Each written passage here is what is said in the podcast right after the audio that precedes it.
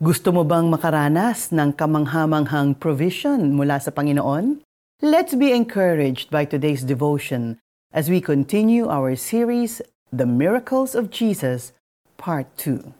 It is the Lord. Grabe si God.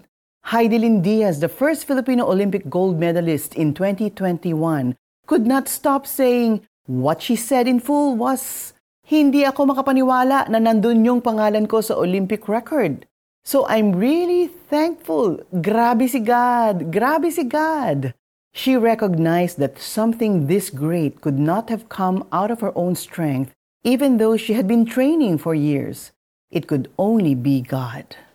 Ito rin ang naisip ni John when he said, It is the Lord. He, Simon Peter, and the other disciples were out fishing the whole night.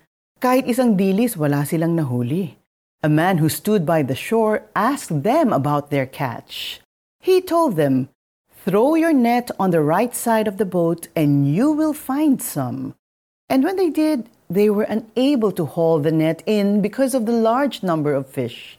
Simon Peter couldn't wait for the boat to dock to see his resurrected master again. He jumped into the water to get to Jesus faster. The feelings of awe, wonder and love came rushing into his heart again. This was the same scenario when Jesus first met Simon Peter at the lake at the start of his ministry. No catch the whole night until Jesus told him to let down the nets. Afterwards, Simon Peter's eyes were opened. We read in Luke 5, verse 8 When Simon Peter saw this, he fell at Jesus' knees and said, Go away from me, Lord. I am a sinful man.